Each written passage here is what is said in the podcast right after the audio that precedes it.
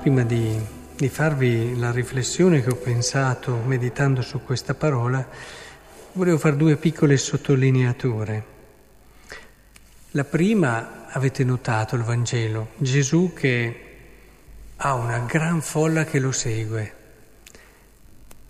e mm, magari la tentazione a volte di compiacersi di questa folla e quando uno dimostra di avere bisogno anche del consenso, ecco che rischia di poi attenuare quello che dice per renderlo piacevole per le persone.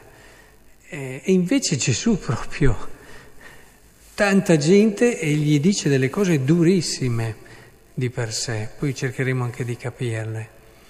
È bello perché ti fa vedere come la folla viene, ma Gesù è preoccupato della verità e del bene, non è preoccupato di compiacere. E, e l'altra cosa dalla prima lettura, piccole cose che vengono a volte si colgono, fate tutto senza mormorare e senza esitare.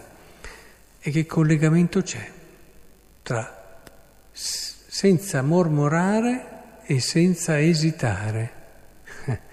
Mi veniva da sorridere quando lo stavo meditando perché spesso chi mormora è una persona che non agisce da esitare, cioè datevi da fare, no? Con coraggio, con fiducia, con impegno. Quelli che mormorano di più sono persone che fanno poco di solito. Poi ci sono persone anche che si impegnano e allora mormorano un po', ma, ma, sicuramente meno, perché sanno che cosa vuol dire impegnarsi, sanno cosa vuol dire faticare, a volte anche sbagliare o non essere sempre eh, come si vorrebbe. E di solito lo vedo, sì, persone che passano il tempo e hanno il tempo di guardare gli altri e di mormorare. E quindi Tenetele presenti queste due cosette, ma il discorso che invece volevo farvi oggi, di sostanza, è quello della affermazione che sempre in questa meravigliosa lettera ai Filippesi Paolo fa. Molto più ora che sono lontano, dedicatevi alla vostra salvezza. Non dice fai quella cosa là, fai quell'altra cosa là preoccupatevi di organizzare bene la comunità, preoccupati un attimo di seguire la tua famiglia, preoccupati di lavorare. Queste cose ci sono e sono tutte buone, però prima di ogni altra cosa ciò che sta dietro a tutto il resto e che ognuno di noi ha come dovere essenziale verso se stesso, essenziale, fondamentale, dedicatevi alla vostra salvezza. È la prima cosa che poi dopo implica tutto il resto, però l'abbiamo sempre chiaro questo, o tutto il resto rischia a volte di prenderci e di eh, dividerci dentro e di farci anche dimenticare che la prima cosa è dedicatevi alla vostra salvezza. E, è importante che teniamo presente questo. Anche il Salmo, il Signore è mia luce e mia salvezza, sì imparare a guardare, a prendere la propria vita e a darne e, e cercare di capirne il senso profondo per orientarla verso ciò che può rappresentare davvero la sua pienezza e la sua felicità, che è Cristo. Anche quello che dice Gesù nel Vangelo, se uno non viene dietro a me non mi ama, e, mi è, e non mi ama più di quanto ami suo padre, la madre, la moglie, i figli, i fratelli, non vuol per niente svalutare, lo sappiamo bene anche, quello che è il senso di questo testo. Non vuol dire che sono l'amore verso i figli, la moglie, sono cose sbagliate.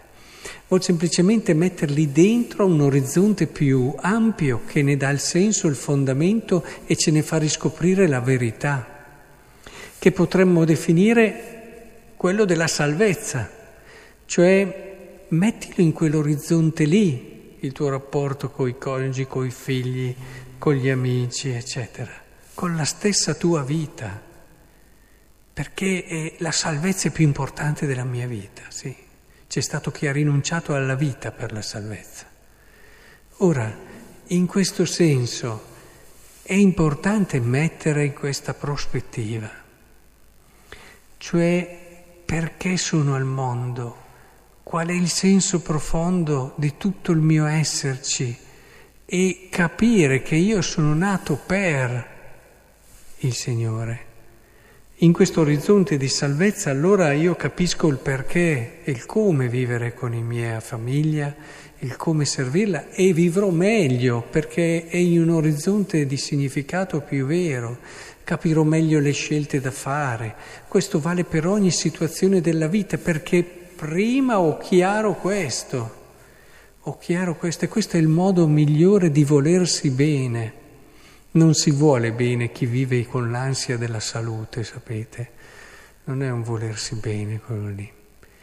Il volersi bene autentico è quello di chi cerca la verità del suo essere qui e nel cercarla dà un orientamento alla sua vita forte, deciso, senza esitare per riprendere quello che dicevamo all'inizio e cerca davvero di vivere la sua esistenza totalmente verso un dono, un amore. Noi sappiamo che il Vangelo ce lo insegna, proprio nell'uscire da se stessi che noi realizziamo quello che siamo e raggiungiamo la salvezza nell'amare. E questo lo si rivede anche chi di voi volendo costruire una torre non siede prima a calcolarne la spesa e valuta un po' tutto. Certo, ci siamo mai fermati a vedere queste cose della nostra vita, perché ci siamo, eccetera. Bisogna che valutiamo Invece noi, come dice qui, si comincia a costruire la torre. Sì, cominciamo a vivere e viviamo, ma fermati, considera la vita, considera tutto. E così, partendo in guerra contro l'altro re, non si siede prima ad esaminare. E questo l'invito grande, fermiamoci, recuperiamo ciò che sta sotto e dietro ad ogni nostra azione e vedrete che allora tutto quello che faremo acquisterà verità, bellezza e luce.